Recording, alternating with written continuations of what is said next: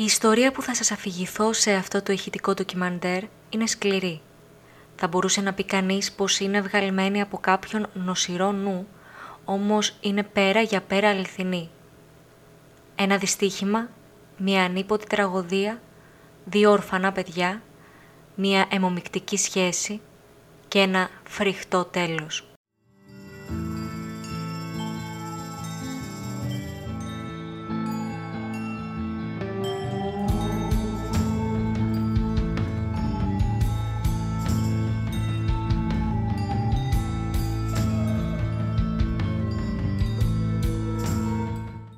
Καλησπέρα.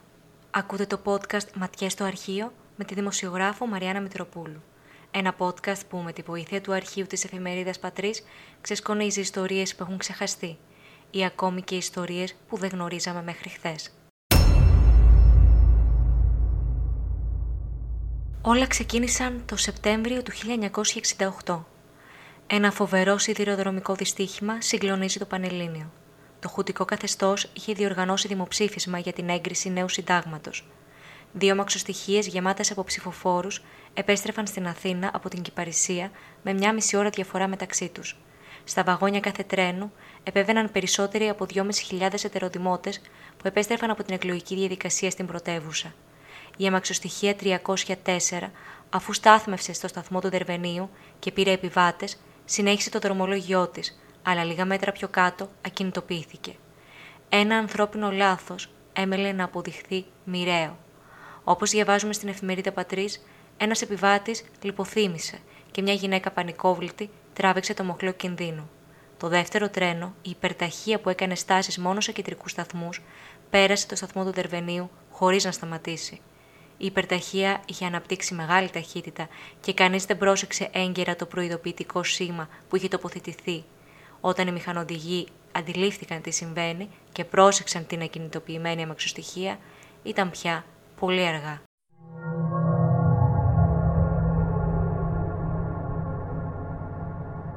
Η μηχανή της 306 έπεσε πάνω στο τελευταίο βαγόνι της 304, το οποίο μεταβλήθηκε σε μια άμορφη μάζα, ενώ τρία ακόμα βαγόνια εκτροχιάστηκαν και ανατράπηκαν. 34 άνθρωποι έχασαν τη ζωή τους και 125 τραυματίστηκαν. Η εφημερίδα Πατρίς φιλοξενεί στις σελίδες της σοκαριστικές εικόνες και οδυνηρές περιγραφές. Πρωταγωνιστή στα δημοσιεύματα, ένας μικρός ήρωας, όπως τον χαρακτήριζαν. Ένα 14χρονο αγόρι, το οποίο κατάφερε να σώσει την μόλις τριών ετών αδελφή του, ενώ η μητέρα και ο πατριός του βρήκαν ακαριαίο θάνατο. Η οικογένεια που είχε καταγωγή από χωριό του πύργου σχεδόν ξεκληρίστηκε. Ο 14χρονο είχε προλάβει να δει την αμαξοστοιχεία να κατευθύνεται κατά πάνω τους και μέσα σε δευτερόλεπτα πήρε αγκαλιά τη μικρή του αδερφή και πήδηξαν από το βαγόνι. Η επόμενη μέρα όμως θα τους έβρισκε χώρια. Ο 14χρονο γύρισε στον πύργο που θα φιλοξενούνταν από συγγενείς του βιολογικού του πατέρα, τον οποίον είχε χάσει επίσης κάποια χρόνια πριν, ενώ το τρίχρονο κοριτσάκι υιοθετήθηκε από μια οικογένεια στην Αθήνα. Τα δύο αδέλφια μεγάλωσαν πολύ διαφορετικά. Εκείνος είχε δύσκολη εφηβεία και πολύ αντίθασο χαρακτήρα, Συχνά δημιουργούσε προβλήματα στους συγγενείς του με αποτέλεσμα ένα πρωί να μαζέψει τα πράγματά του και να φύγει από τον πύργο. Πήγε μόνος του στην Αθήνα και άρχισε να ψάχνει για δουλειά. Ανταυτού όμως κατέληξε σε ένα μορφωτήριο αφού συνελήφθη για διάφορες μικροκλοπές. Συνήθεια που δεν εγκατέλειψε ακόμη και όταν βγήκε, με αποτέλεσμα να φυλακιστεί ξανά για τέσσερα χρόνια. Από την άλλη πλευρά, η αδερφή του μεγάλωνε σε ένα εξαιρετικό οικογενειακό περιβάλλον με πολύ αγάπη και φροντίδα. Ήταν ένα ευγενικό κορίτσι, μια επιμελής μαθήτρια, το καμάρι των θετών της γονιών. Επειδή ακριβώς τη λάτρευαν, θεώρησαν πως είχε το δικαίωμα να μάθει την αλήθεια για τους βιολογικούς της γονείς και τα όσα τραγικά συνέβησαν το Σεπτέμβριο του 1968, μιας και το κορίτσι δεν θυμόταν τίποτε από εκείνο το μοιραίο βράδυ. Το σοκ της ήταν μεγάλο όταν έμαθε για το άδοξο τέλος των γονιών της και για την ηρωική πράξη του αδερφού της να τη σώσει τη ζωή. Ειδικότερα το γεγονός πως κάπου υπάρχει ένας αδερφός ο οποίος μεγάλωσε μακριά της, τη συγκλώνησε. Από την επόμενη μέρα κιόλας έβαλε σκοπό να τον βρει και να τον συναντήσει. Στο διάστημα της αναζήτησης αυτής, και ούσα έφηβη πλέον, ξεκίνησε να εμφανίζει πολλές μεταπτώσεις στη συμπεριφορά της.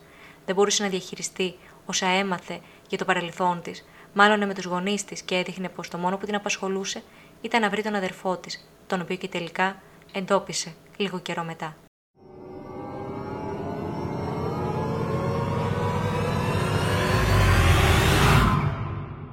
Τα δύο αδέρφια βρέθηκαν ξανά μετά από τόσα χρόνια σε μια συνάντηση γεμάτη αμηχανία και συγκίνηση. Ακολούθησαν και άλλες πολλές συναντήσεις στην προσπάθεια να γνωρίσει ο ένας τον άλλον. Έκαναν βόλτες και συζητούσαν με τις ώρες. Γρήγορα η μεταξύ τους σχέση πήρε μια εντελώς λανθασμένη ρότα. Δεν ήταν η αδελφική αγάπη αυτή που θα περίμενε κανείς να τους φέρει κοντά. Άλλη η ερωτική έλξη. Τα δύο αδέρφια σύναψαν σχέση. Μια τοξική, ερωτική σχέση που ειδικά για τον 25χρονο είχε γίνει σχέση εξάρτησης. Το πάθος για την ανήλικη αδερφή του ήταν αρρωστημένο. Για περίπου τρία χρόνια, οι γονείς του κοριτσιού δεν είχαν αντιληφθεί το παραμικρό. Ήταν χειμώνας του 1983 όταν οι γονείς της 18χρονη πλέον κοπέλας έμαθαν τα πάντα για αυτή την αιμομικτική σχέση. Δεν μπορούσαν να διανοηθούν αυτό που είχε συμβεί. Μοναδική τους έγνοια όμως ήταν να βοηθήσουν την κόρη τους να απεμπλακεί από αυτή την κατάσταση με το λιγότερο οδυνηρό τρόπο. Μετά από πολλές συζητήσεις και πιέσεις, η 18χρονη αποφασίζει να ανακοινώσει στον αδερφό και εραστή της να χωρίσουν οριστικά.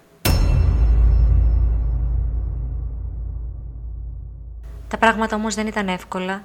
Ο 29χρονο πλέον άνδρας αρνούνταν επίμονα να τερματίσει αυτό το δεσμό. Την κυνηγούσε, προσπαθούσε να τη μεταπίσει, της έλεγε πως δεν είχε ζωή χωρίς εκείνη. Η 18χρονη όμως είχε πάρει την απόφασή της. Είχε συνειδητοποιήσει πόσο νοσηρή ήταν όλη αυτή η κατάσταση και ήταν ανένδοτη. Ήταν 11 Φεβρουαρίου του 1983 όταν εκείνος την οικέτεψε να πάνε μια βόλτα, έστω και αν ήταν η τελευταία φορά. Δεν μπορούσε να φανταστεί η 18χρονη πως θα ήταν όντως η τελευταία βόλτα της ζωής της. Ανέβηκαν στη μοτοσυκλέτα του και πήραν τον δρόμο που οδηγεί από την Κεσαριανή στα γλυκά νερά. Τα δύο αδέλφια έκαναν στάσεις στους πρόποδες του ημιτού. Ο 29χρονο για ακόμα μια φορά προσπάθησε να την πείσει να μην τον εγκαταλείψει. Κάθε προσπάθειά του όμως να της αλλάξει γνώμη έπεφτε στο κενό. Λίγη ώρα μετά, η 18χρονη θα ξεψυχούσε στα χέρια του.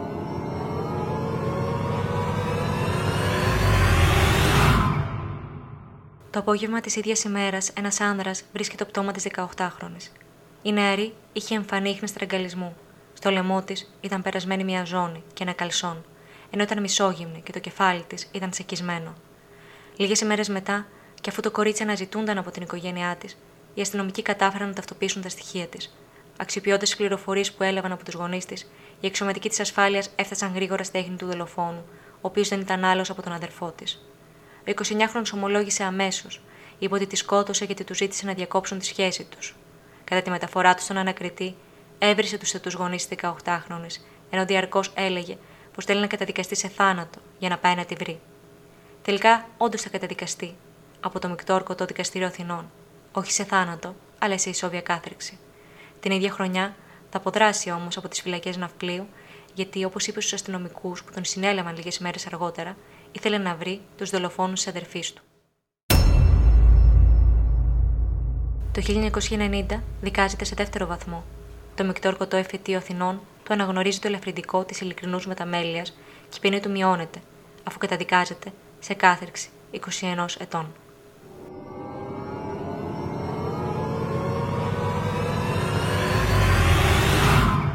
Σήμερα, αν είναι ακόμα εν ζωή, βρίσκεται εκτός φυλακής. Μάλιστα, όπως είχε αποκαλύψει στη συνέντευξή του σκηνοθέτης Πάνος Κοκκινόπουλος, ο οποίος είχε κάνει επεισόδιο στη σειρά Ανατομία ενός εγκλήματος στην ιστορία αυτή, μία μέρα η ηθοποιός Καριοφιλιά Καραμπέτη επιβιβάστηκε σε ταξί που οδηγούσε εκείνος. Ξέρεις ποιος είμαι εγώ, τη ρώτησε και συνέχισε πριν πάρει απάντηση. Εκείνος που κάνατε την ιστορία του επεισόδιου στην τηλεόραση.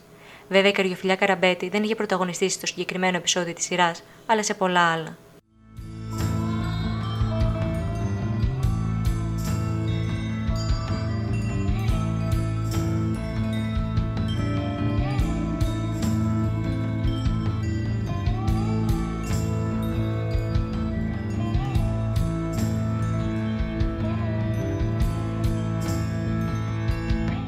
Ήταν το podcast «Ματιές στο αρχείο» με τη δημοσιογράφο Μαριάννα Μητροπούλου. Εάν θέλετε να ακούτε τα δικά μας podcast, αρκεί να είστε συντονισμένοι στο patrisnews.com, ενώ μπορείτε να μας βρείτε και στο Spotify και στα Google Podcast.